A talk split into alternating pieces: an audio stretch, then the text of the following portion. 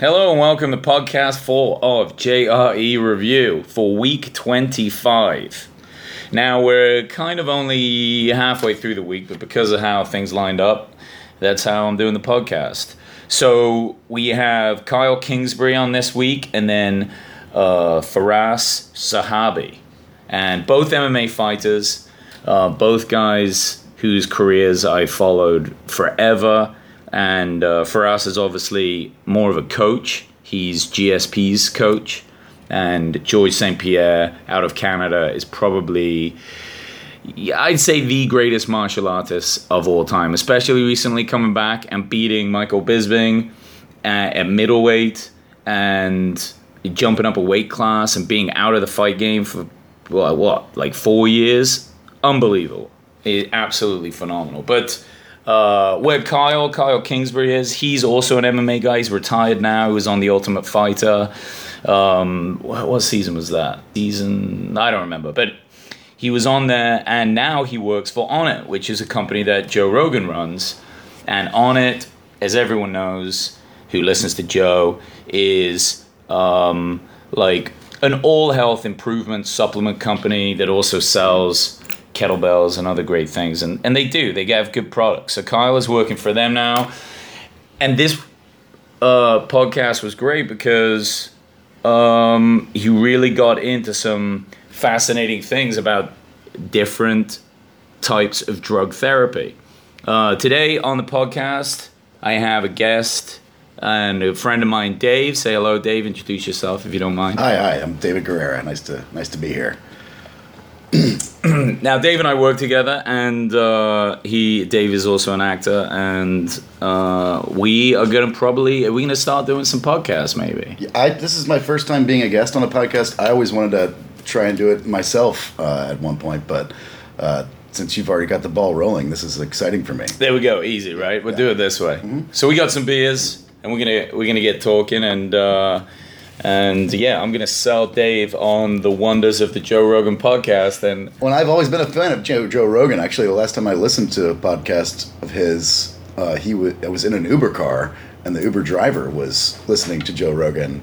And he had uh, Matt Taibbi, one of my favorite reporters, on the show. He writes for Rolling Stone. Oh, so, nice. So I recognized Matt Taibbi's voice, and I was like, "Is that Matt Taibbi?" And the, the driver was like, "How did you recognize that voice?" And I was like, "Well, I, you know, happened to was that fairly recently? Yeah. Yeah, I that was a great podcast because they were talking. Who's the uh, Fear and Loathing reporter? Hunter, Hunter S. Thompson. Yeah, of course, and and like he that the guy that you were talking about was was uh, massively influenced by him, and they, Sure. they they people say that they have kind of somewhat similar writing styles to some degree. Yeah, he was the one that was breaking down the 2008 financial crisis. That's like- it, yeah. Like, uh, really just breaking it down for all of us lay people that Uh-huh. wa- wanted to understand it, and he would just, just, you know, it was, it, was. He's a great reporter. He's one of my my, my heroes. Yeah, as that, was such a complicated problem that almost no one still understands, and he did really kind of help out. I'm like, thank God, Yeah. that somebody took the time to figure this out. right. Yeah.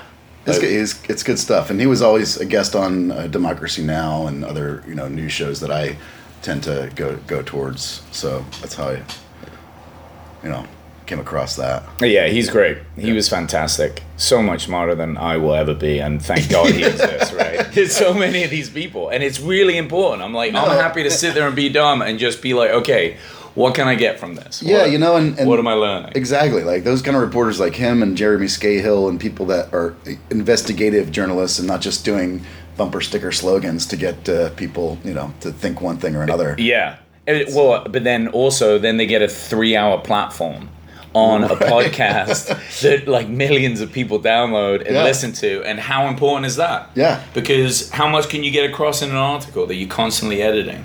Really, but now he just gets free flow. You just Mm. go. You learn who that person is, how he gets his information, Mm-hmm. Yeah. which is kind of inspiring because when you read something, you're more likely to go, "Oh, that's legit." Right. Because I know he does that work, Right, right? right, you know what he goes through. He's Yeah. fucking really sifting through the shit to find out that information. Yeah. It's just, I don't know, with all of the way that that crisis unfolded, I really wanted there to be a silver lining. Like this is what we've learned. It just sounds like we've learned nothing. They got away with everything and they took all the money. and they're doing you're it like, again right yeah. now, which is really just the, the, Like, the biggest atrocity is that these guys are doing the same kind of practices in a different form. you know? Right. So It's uh, something I don't, I don't he- really know the details of that, but I, I just I just know that they're it's shady. He was saying there's some sort of subprime thing going on in like used cars or auto sales, and he says that's like the new worry. Think about it. You sell a car to somebody that can't afford the loan, and then they default on it, and then somehow they still make money. And, Yeah. You know, or, or, or they're just like that, you know. reselling the loan again, and then it's like you Well- all of a sudden you don't like the people that had the loan in the first place. Someone else has it, and Right, and then they talked about- the fuck. Yeah, and then they talked about the renters bubble, that there was a, a, a renters bubble potential in the future. Uh, that you know all these big, big companies or big uh, you know rich people buying up a, an apartment building, but then if there's nobody to move into it, what happens if that apartment building is empty? You know, I, and that gets a little more con- confusing above my you know, Right, right. brain capacity at the moment uh, to understand. I need somebody else to break. Well, that that sucks because you can't. You can barely buy a house these days, yeah, and now you can't rent either. No, well, fuck we well, that's what's happening in Los Angeles. I mean, there's the rents are crazy high, right? So the you know the Silicon Beach thing spiking up rents. People are like, oh, sweet. People are coming in with uh, huge salaries. Let's get them into apartments. I'll buy this building and charge three thousand dollars a month for Yeah. one bedroom, which is totally out of you know, you know, affordable. It's not really affordable Right, for the no, working class not. man. No, no, so just them. You just, Just fill up the building with Silicon Valley people. yeah, with and Google employees and it- Yahoo employees. No one else can afford to do No. that. Yeah, nobody's paying. Nobody's paying the construction worker that kind of salary. so, yeah, Maybe one day. here we go again with Yeah. another, another. You know, we'll see what happens, but you know, hopefully there is a silver lining somewhere. Well, it's important that these people though break it down, right? Yeah, it's important Taibbi, guys like exactly that, you know. that they talk about it, people mention it, and then someone gets ahead of it. It's just people at least looking for it. Whereas before, almost no one did. It was like that guy with one eye from the movie that uh, Christian Bale played him, The Big Short. Oh yeah, He was like the guy that saw it, and then like one or two other people. Like maybe this time around, fifty people will see it, Right. Because this the narrative has been told. It's Sure. like here is here is the story of how it went before. Keep your fucking eyes peeled, Right. Because no one had an idea. Yeah, because The Big Short was interesting because they he they they kind of like empathized with the guys that were shorting the market. You know, Yeah. which which was a fucked up thing. I mean, Yeah. completely. They're they're betting against the, the real estate market in order to short these banks, which is messed up. You know the problem. Why don't you call the Better Business Bureau or report it to that? But those guys were- Almost though, who the fuck could they talk to? They couldn't, Everyone was just pretending it didn't happen. Right. It wasn't happening. because the SEC was in, in in on it too. Yeah, And then they're like, well, can you really feel bad for somebody that's like, look, I figured this out. Yeah. This is what's happening. I'm writing essays on it. People can read them. You know, it, it- really, the best thing they should have done is get on a fucking Joe Rogan podcast, but it wasn't that big then.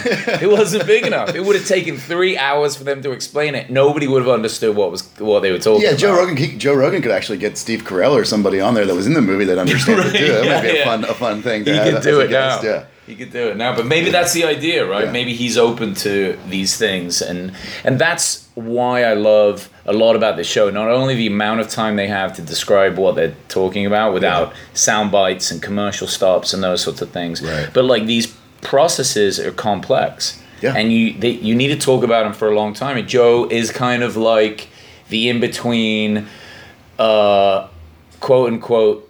Regular guy Yeah. trying to make sense of it. But he's also a brilliant mind that can break it down to Yeah, the yeah, regular he's guy, which he's helps us. very yeah. smart Yeah. dude. But he also looks at things in a simple way. Like he he just be like, oh, so this is this. His questions are all you know. It's like you could be a scientist on there, but it's not like two scientists talking to each other. No. it's just Joe, the normal dude, talking to this scientist, Right. And you know his responses aren't stupid. No. so it's Yeah, it's good. it's awesome. Well, Okay. you know, and then uh, with Kyle Kingsbury, who's a friend of his, same sort of thing. Kyle's not a scientist.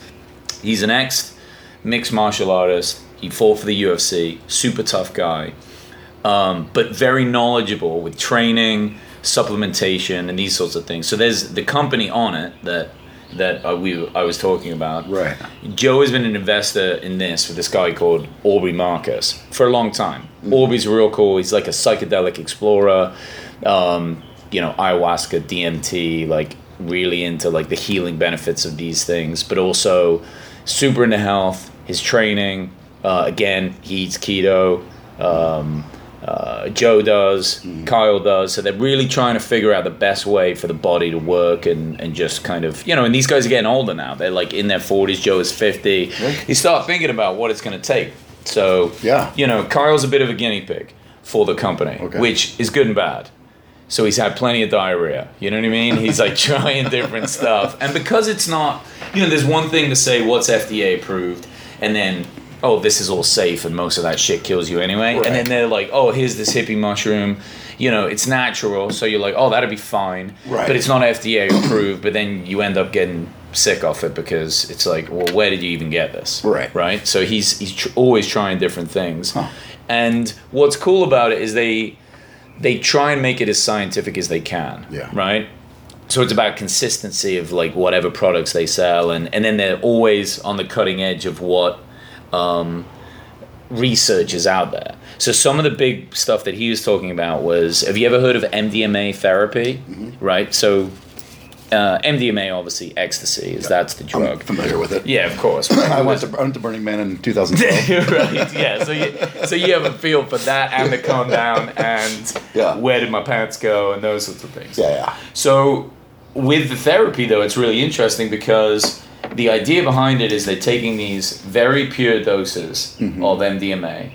And then, depending on what the therapy is, but let's say it's like PTSD therapy, which is an important one, um, they they try and take the the patient, I guess you would call them, back to the point of the trauma, mm-hmm. like the scary thing that they're constantly thinking about and associating with like just awful stuff. But now they feel euphoric mm-hmm. and they think about that trauma in a euphoric state and it kind of redefines it, or at least a- that's the theory. It's a good therapy for people in depression. Um, the, the years ago, there was an article in the New York Times. I mean, I was think I was still living in New York at the time, which I moved out here in 06.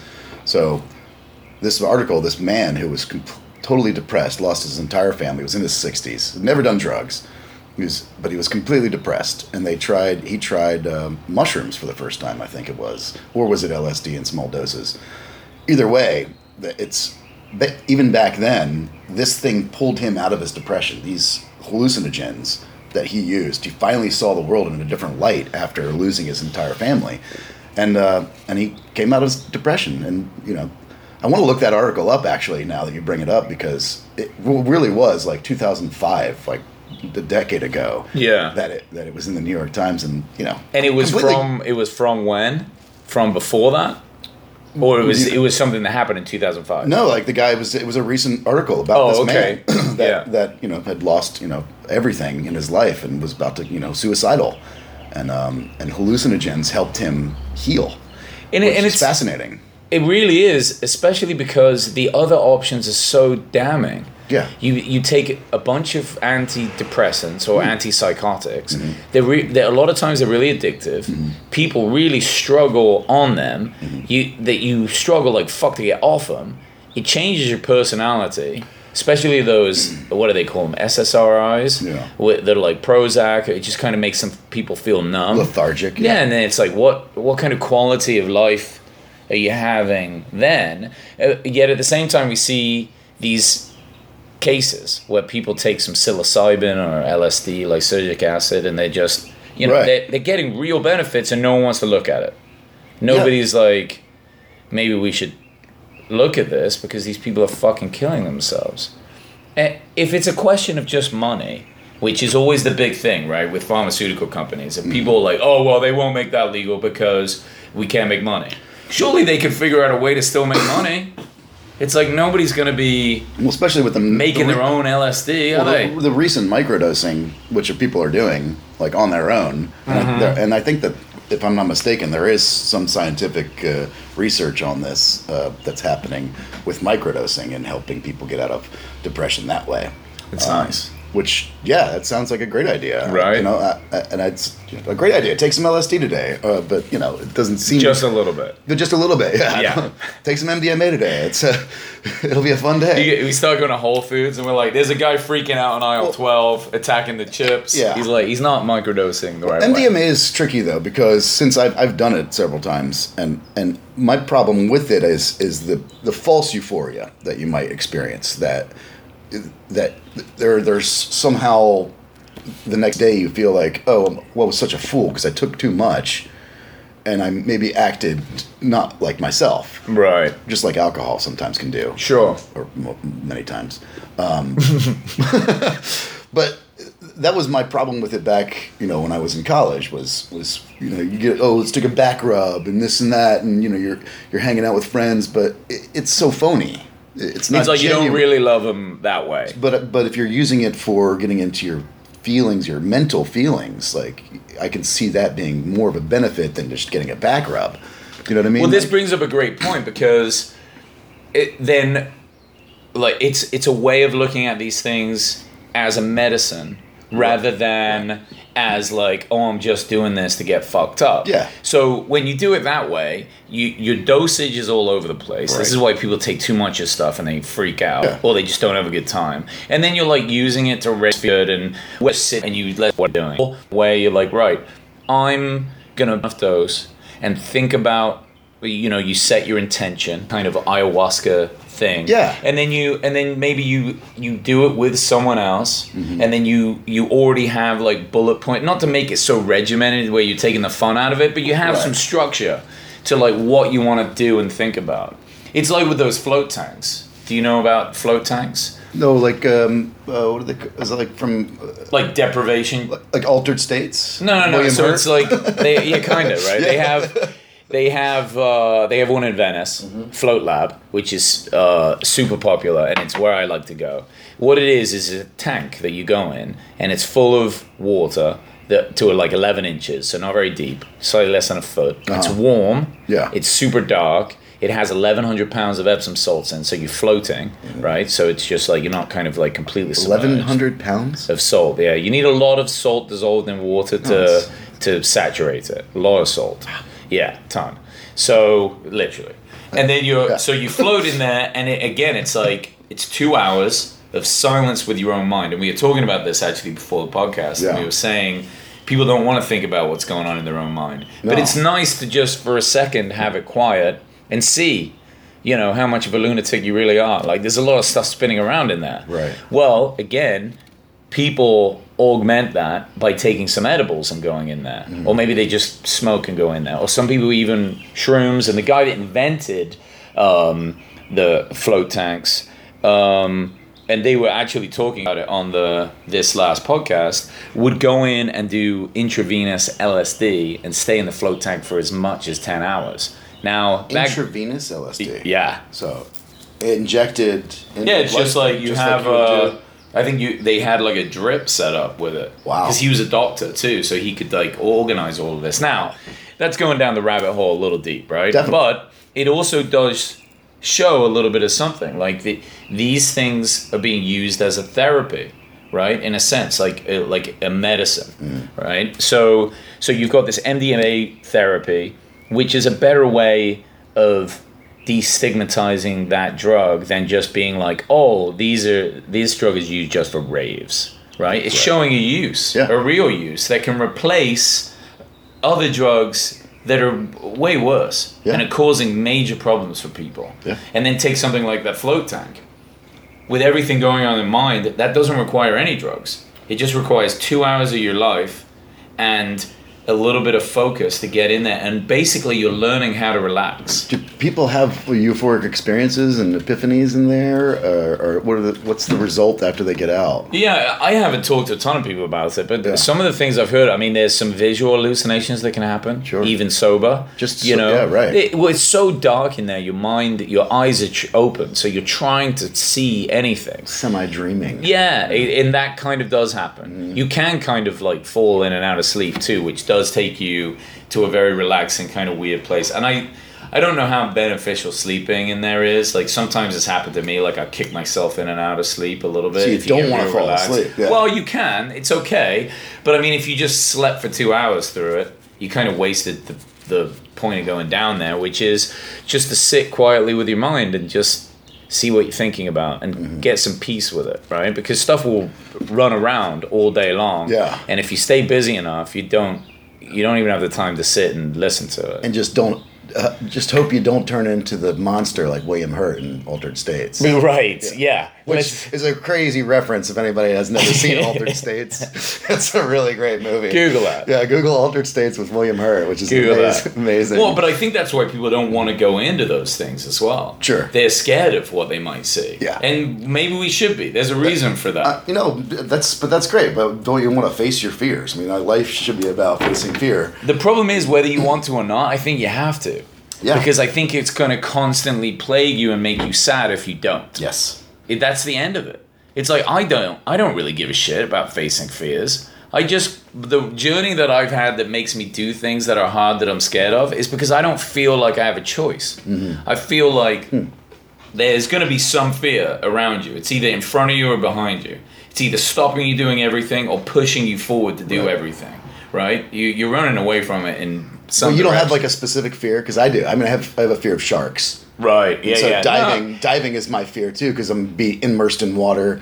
Like uh, Basically, you're saying an irrational fear, right? That would be considered rational, even though it is rational. it, it is irrational. I guess it is in a weird It's way. more rational than being like afraid of elevators. Right. Right? Yes. Because sharks do kill you. Yeah. But the percentage is really unlikely. It's it would very be like, unlikely. oh, I'm afraid of going But the outside because I get being- hit by lightning. yeah, the idea of being in open water and and not, not seeing what's below me. That's a big big one. Really? Do you think about this a lot? I do, and, and I have dreams about it. And No it's, shit. Yeah, and it's it freaks me out. They're like nightmares. Yeah. Um, and I wake you and I just not wake up. swim away? Is it like one of those, or is it just like? I'm just, I just can't. Yeah, I'm just like scared that there's going to be a shark underneath me. you Right. know? like, and I just have this, and then I wake up. Uh, Right. But but then you know that's that that's based on my fear of diving, Right. which all my friends do now, and they're like, Dave, you got to come diving, and I'm like, I love it. I love diving, man. Yeah, and, and I and I definitely want to face it, but I Yeah. just have to take. It's expensive too. It is It's not- expensive. it's like I already have It's a lot expensive, of expensive hobbies. You know. and it you know it's going to be weird and scary, right? Yeah. I mean, it, it, it could get you there. It- when I went diving last time, there were some mako sharks where I was. I was in Cabo, Mm-hmm. and there were two. So they're smaller. They're not like menke, but they look just like the big ones, right? Yeah. And they're circling me, and it just like. They- It's just built into you. Like we are fucking afraid of those things. Like we know what they are. As monkeys in the water, we fucking know what a shark is. I think I might have seen Jaws at a young age too. You know, like because all my older brothers, uh, you know, I think I think I saw Jaws at like age four or something, and maybe that was an issue. Yeah. well, along those lines, though, I mean, I, I my fear is even more irrational because it's it's the thing that I, you know, oftentimes they say the thing you're most afraid of is the thing you should do. Mm-hmm. The mo- right. Yeah, I, I Sometimes it makes sense. Like- sometimes not. Like, do you need to go in the ocean and face your fear of sharks to really want improve to, your life? though. Yeah. you know, it's. But but there is something to it. Yeah. And and mine is is it really is like my stand up. Uh-huh. So doing stand up. Okay. And and like getting up there and waiting for those moments to bomb and trying to work yourself through a set and writing in, like jokes cuz some weird things happen. Like sometimes you'll be writing and the set's going well. You're like, "Oh, this is going to be great." But it also tells you, "Oh shit, you're going to have to perform this even more." Yeah. Because it's good. And then it's like a good thing that became another scary thing. And it's just a cycle that it never sounds ends. terrifying to me as a as a theater actor, but trained. You know, like I went to college and stuff. I did four years, and then you know jumped out here and did the film thing. But uh, as a coming from the theater like tr- training background, doing stand up is terrifying to me. What is it?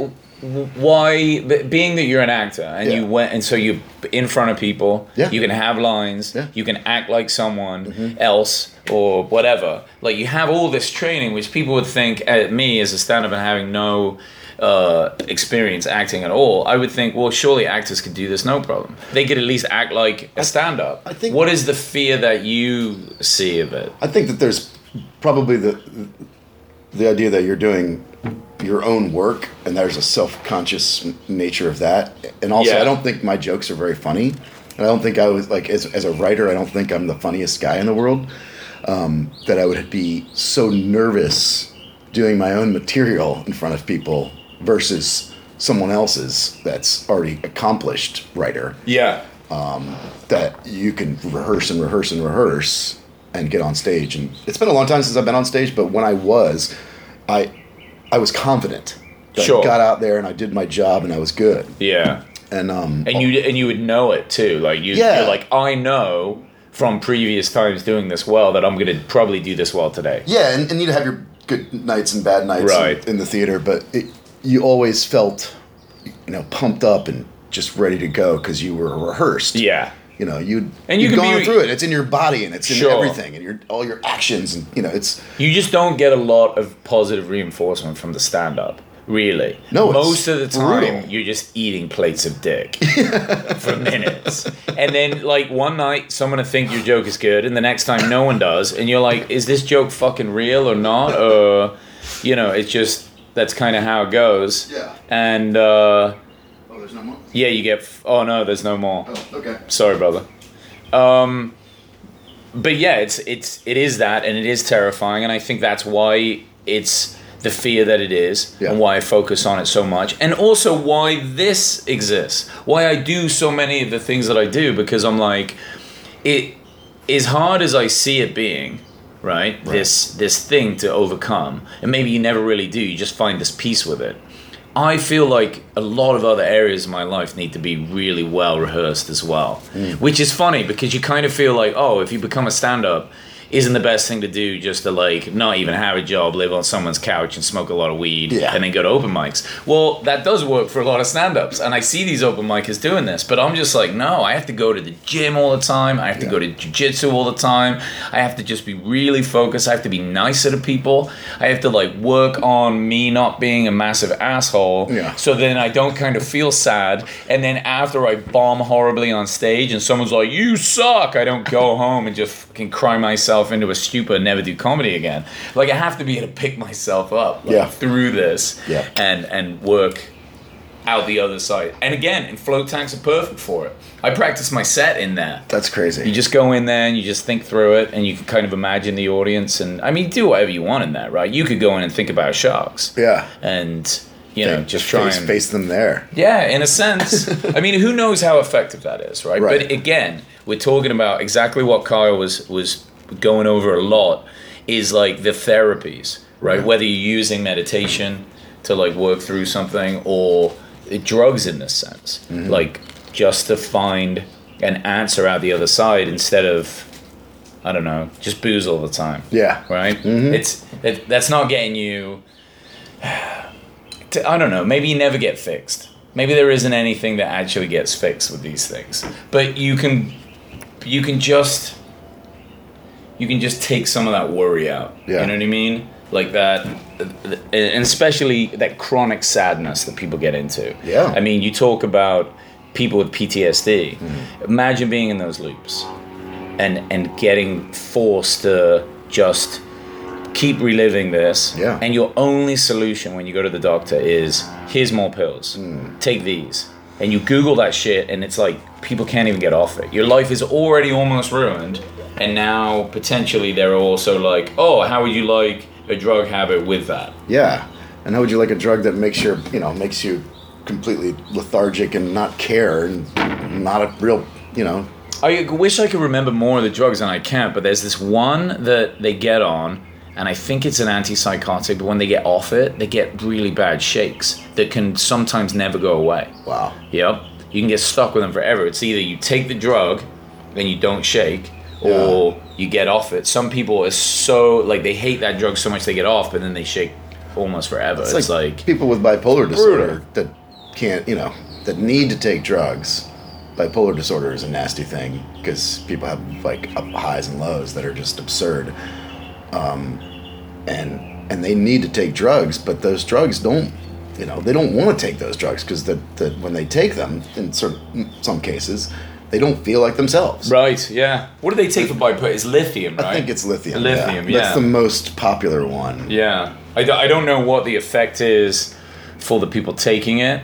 Um, well, I dated a girl with bipolar disorder years ago, and I didn't know it until we were, you know, a month into it, and it was it was crazy, like dealing with a person that was just all over the place. Really? Yeah.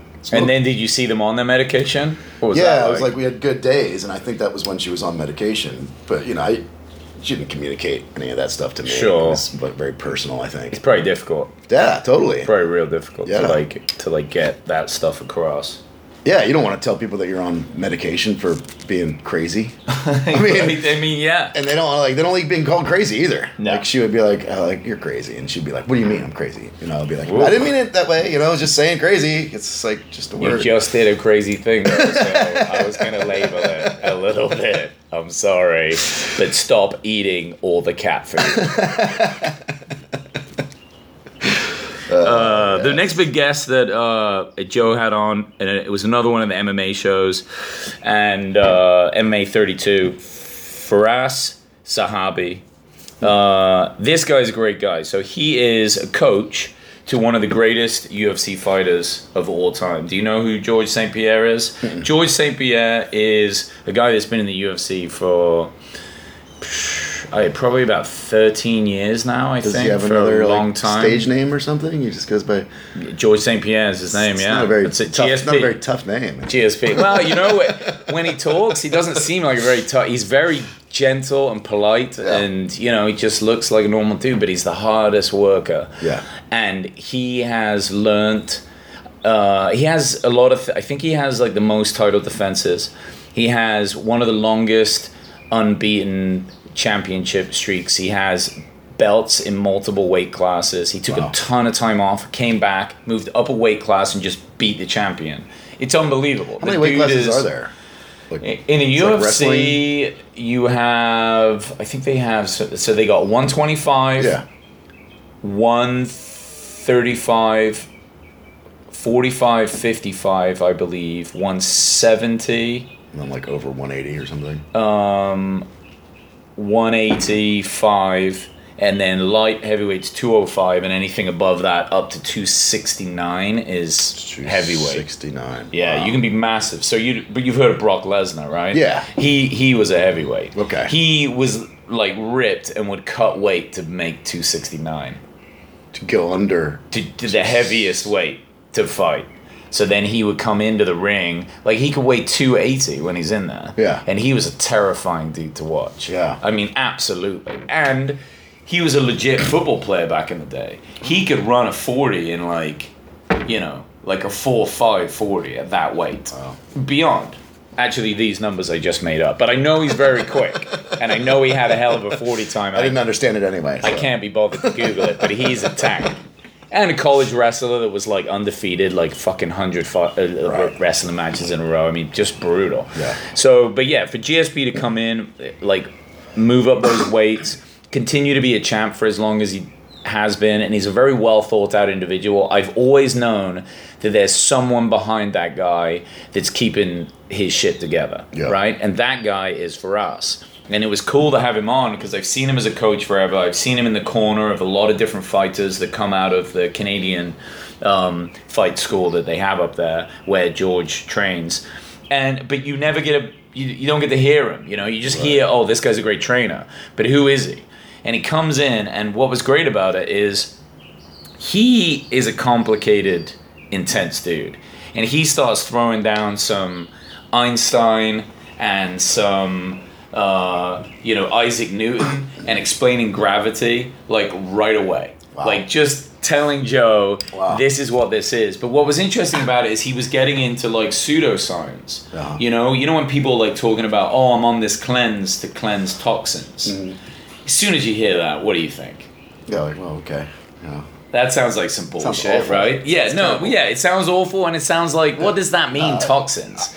Like, what are you talking I remember the cleanse thing with the cayenne pepper and the whatever, like uh, when I was working in New York at the restaurant. yeah, yeah, that's basically this. Yeah, they would lemon and cayenne. cayenne, and it's all they drank for a week, and then you, you try and work with them, and you, you're like, hey, hey, so and so, and then they're they're like spaced out, like Yeah. their brains have completely malnourished, so they can't even think straight. Yeah, they got no sugar in their body Yeah. and they've been shitting liquid for a week. For a whole and somehow you're feeling better. And they're like, I feel great. I feel so in touch. My toxins. I'm like, all you can talk about though, and you're just like, I, you have, you know. yeah, I.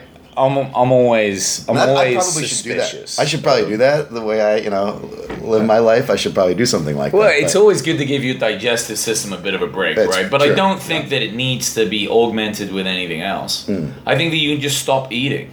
Yeah. Just drink some water for a few days. Have a tiny, like an apple. Just try not to eat a lot. Right. Give it a couple of days break. Flush you it know. out, yeah. to do something. Or natural. I mean, you don't have to put in a bunch of cayenne and lemon and fucking all this shit, fucking maple syrup. It's like, who came up with this? Yeah, yeah, it's funny. Like, who came up with this? cleanse, Someone who's selling cleanse. maple syrup. Yeah. I think. And then they And like give pepper, it to like- Beyonce. And, you know, so there's that. There's like the there's like the there's like the Whole Foods science. Uh-huh. Like when you're in Whole Foods in like their supplement section, it honestly is like it was invented by witches, right? You look through it's like Eye of Newt, and it's not a lot of like, it's not a ton of science in there. I'm, I'm amazed they don't sell cauldrons. But Right. it's nice to have a non, it's like the opposite of going to like, uh, a Target and Yeah. then going to their medicated section and it's all ibuprofen and a bunch of stuff Right, like that. So it is nice to have, you know, a balance and another option. yeah. But who fucking knows how good any of that shit is? Chinese herbs worked when there was a pharmacy uh, uh, here in Venice. There was this pharmacy, the PH pharmacy. Well, no, it's no, it was far. They spelled it with an F, pharmacy. Anyway, because you could buy pot there. Nice. When it was medical. Okay. So when the medical law passed, And they were bad sold, spellers. They sold pa- a pot there. Uh, dude, and, uh, how do you spell pharmacy but they, again? but I got sick one time. I think I came down with the flu or, or whatever, but I went and took these Chinese herbs and they put this stuff together and I was like, whatever it is, and they're like, drink this with water and you know, it it moved whatever I had into my chest and then I ex- you was able to expel it and it was you know, Oh, that's interesting. it was very interesting. Yeah, Well, they, they look. They've been eating shit for thousands of years. Yeah. Some of that stuff's gonna work. Chinese herbs work. I mean, whether they- yeah. whether rhino horn really gives you a boner or not, I mean, I don't know, right? Haven't I tried don't- it. I haven't tried it, but maybe it does. It might be, I might have some you know, uh, moral Yeah. uh, objections to But what is horn, what is but- their approach anyway? And and really, what Firas was talking about is he was just talking about like the truth in things because Hmm. I think the way that he goes about the training with with his guys is like as a philosopher. He definitely sounds Right. like a philosopher, and you see this with with. There's another guy called Danaher that's a an amazing legs locking specialist in jiu-jitsu and trains a lot of people and again he's like a philosopher some of these guys have phds in philosophy like there's some sort of connection I love it. Between like cool. the highest level of this martial arts Yeah. and then how centered and calm your mind needs to be to like find the truth in these moments Yeah. because you know you take fake martial artists right Right. Gu- guys that think they're legit but they're like But they're fun- meatheads. yeah they well but no no they're just they're not necessarily meaners they're like old school um you know uh tai chi or, and they're like no no no we this would work but like we can't we can't actually spar this because people die Mm. they they like how i used to do one i used to do ninjutsu and ninjutsu is a martial art that's very old. that's from Japan. It's like the ninja line of these things, which is kind of comical, but it was a legit martial art. Sounds but a lot of it, we didn't actually, we never sparred. Yeah. We never directly trained with someone, so we're not actually training to fight. And you know, the guys that train it will say, "Oh, it's because." Because you can't do those moves on people, you like smash their throat or you guy gouge their eyes out. So we would just practice the movement of it. Right. But there's a disconnect there. You're not actually doing it. You're just learning these fundamental things. So then you get something like the UFC Mm-hmm. in the beginning of the 90s comes along and says, right, all of the martial arts can come together and we're going to find out which one's good. which one's superior? Yeah. And some of them really fucked up some of the others. Well, ninjas just kill people, right? So you, you know, they're super yes. quiet, and then you just sneak in and then kill. Yeah. So it's over. you Yeah. know? It's, uh, you know, it's not really sparring. Well, exactly, right? So this was the idea behind it. But we had other things like locks and grabs, and, and you know, it takes you to a place where you could like break, you know, arms and things like that. But realistically, the formations to just didn't make a lot of sense. And I don't want to talk too much shit about that martial art because I I have respect for it. Absolutely. But I it's mean, just not that useful. for all martial arts. It's really. just a lot of it is if you're up against a jujitsu guy, and that's the thing. These philosophers who are also trainers Yeah. need to sit there and see the real truth. They can't just say, "Oh, that that's a good move," Yeah. or "We use this kick," but when you take it into the real world, it just leaves you so exposed. You get just get demolished. Yeah. you know, you have to see it for I what love it that these guys are great thinkers too. Like uh, you know, there's such a stigma about fighters, and and that the nature of putting two people in a ring and beating each other up is just you know, yeah, thuggish, Yeah. barbaric. yeah, you all, all those things that you can label onto it. But that there's another level to their thinking is really actually you know, you've opened my mind a bit. Yeah, yeah. There's a lot of nice guys. They're really Yeah. nice and wealth. They're not. They're not hyper aggressive. They're not mean. Right. They chill. And and, they, would- and they talk about GSP talks about how terrified he is of it too. Yeah. And that shows a real honesty and vulnerability and and like you know he's not walking around like a Conor McGregor like I'm afraid of nothing I'll kill everyone Which is I'm what the, the- king which is cool too which is what We like, like martial arts should uh, you know teaches you know I, haven't studied it but from what i understand you know like karate and kung fu and things there's more about being peace in the mind or, or at least you know Yeah. being centered yeah it's That- definitely it not is about beating people up It's, definitely about- not about beating people Yeah. up. You should never want to fight. In fact, if you're a That- mixed martial, if you're a martial artist and you find yourself getting in a bunch of fights, then you you really want to reevaluate. some other healing you yeah, yeah, uh, Unless you are in a position where you protect. If you're a security guard at a nightclub eh, and you're protecting people, Yeah. then that's honorable and that's where the position you're in. But if you're just a regular dude that keeps getting into the middle of it, Then and then you reevaluate and you're like, oh, I think I started that. Yeah. It's a very dangerous. You don't see a lot of bullies at, at martial arts places that are, especially if they're getting good. Right. It's just it won't go hand in hand. Right. In fact, I think that it, why I think kids growing up, boys and girls, should all do some sort of martial art is because I think it would really reduce Yeah. the bullying problem that happens to everyone. I watched my nephews uh, do the get you know their class, their martial arts karate class, Oh, yeah. whatever they did. One time, my brother brought me, and uh, I watched this you know this guy in the dojo. You know the guy that was teaching them. What do they call him? A sensei, I guess. yeah, Yeah, he usually. sensei. He was telling stories, and it was just like they had the kids' attention. The kids were just so focused, and and it was just such a, a learning experience, even for me. Yeah. it's like sitting there listening, and I was just like, I love this. It's cool to see it. Yeah. Yeah, it's cool. There's nothing wrong with a little bit of discipline and order. Where else are they getting it, you know? Right. When they go to church, well, that's boring. No kids like that. Let's be So fair. boring. I was or you go to school. That's most. Yeah, exactly. or you go to school and do it, and most of that you just associate with God. I can't wait to get to the playground. Right. But now they're in this class, learning these things that look amazing. Yeah, and it's like you know, telling stories, the lessons that Yeah. have lessons in them. It's just like that's good stuff.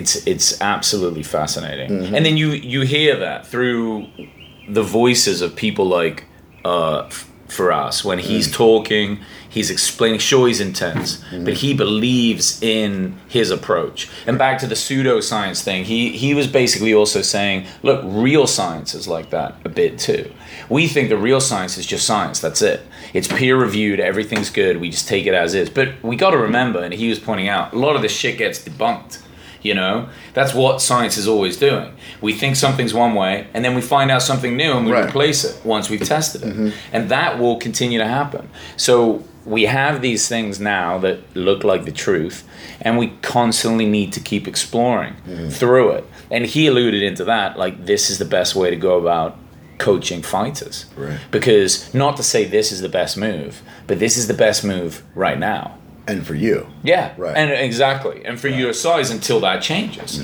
Maybe the fighter then gets better on his feet, right? Yeah. Maybe before he was mostly a wrestler. This is the best move for you at this time. Now you're getting better on your feet. Let's change this game, Mm-hmm. and and it really is like chess in that sense. Yeah. Because I don't play a lot of chess. But when I did, you always hear about you know people thinking three or four moves ahead, Right. Which blows my mind. To even think. I'm like, what does that even mean? it's tough. Yeah, because it's like exponential, right? Mm-hmm. Every move is like, what are all the infinite moves after that move, and then so Yeah. on. So, but with fighting, it's got to be that same way. Mm-hmm. And then once that cage closes, the coach is really done All he gets to do is talk to you for one minute between rounds. But he better hope that he taught you everything that you fucking needed to know to get in there. Otherwise, Yeah. you're, you're in a world of hurt. Yeah, because once it's showtime, you just have to. You just have to.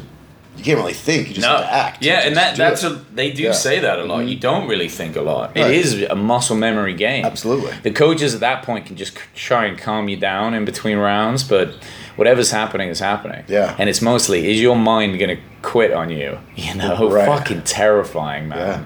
Imagine having to coach someone to get him in that place. I, it's- I, I can't imagine that. It's next level. Yeah. And he's done it forever. This is why these coaches are so important. And it really came through on that podcast. It was one of the shorter ones uh, that he did for the week, but just learning so much about how well thought out this guy was. I want to listen to it. And and yeah, and how he put it together with with and and and keeps this man, George St. Pierre, at the top of his game for as long as he has Yeah. was just truly unbelievable. I mean, it was a great week of of two really uh, powerful dudes talking, and and also it was an really an MMA week all Yeah. week, and these are important because again, everyone thinks they're meatheads. Yeah, and that's that's a good to, to sort of debunk that uh, uh, sort of you know Yeah, myth. yeah. I mean, then they're they're not just dummies. Right, No, they're not just sound dummies. like and, they, it, and they do the same thing with the hunters that they bring on. The hunters are in the same way. Uh-huh, It yeah. takes the hillbilly out of it, and Yeah. you see that these are real people with a real connection Are you and kidding me? It's not ton e- yeah, focus. it's, and it's not easy to uh, to you know dude, it's hard as track some something, Yeah. and you have to know your shit. for six hours through Oh, the hills and then not even get a shot off, and now you're like, well, we'll do it tomorrow. I will say though, growing up with a father who was a big game hunter, he was a doctor too, but he so he was more he was smarter than most of the guys he hunted with. he, we, I did meet some you know some serious rednecks. Oh, there's some dummies out there for sure.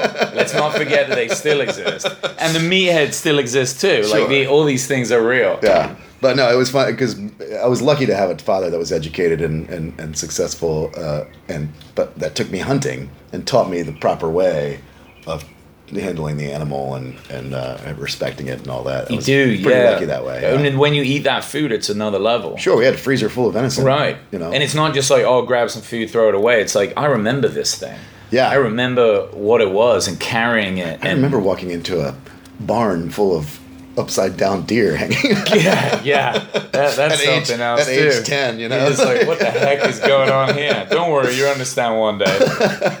awesome. Well, look. On that note, hey, hey, thanks. Dave, thanks a lot. Oh, yeah. appreciate this. Come back. Let's do this again. This I- was fun. I look forward to the next time. Thanks for having me. Awesome. And thanks a lot, everybody. Uh, review, comment, ask questions, whatever you want. We're going to bring you more content and keep plugging on with this. So thanks for listening.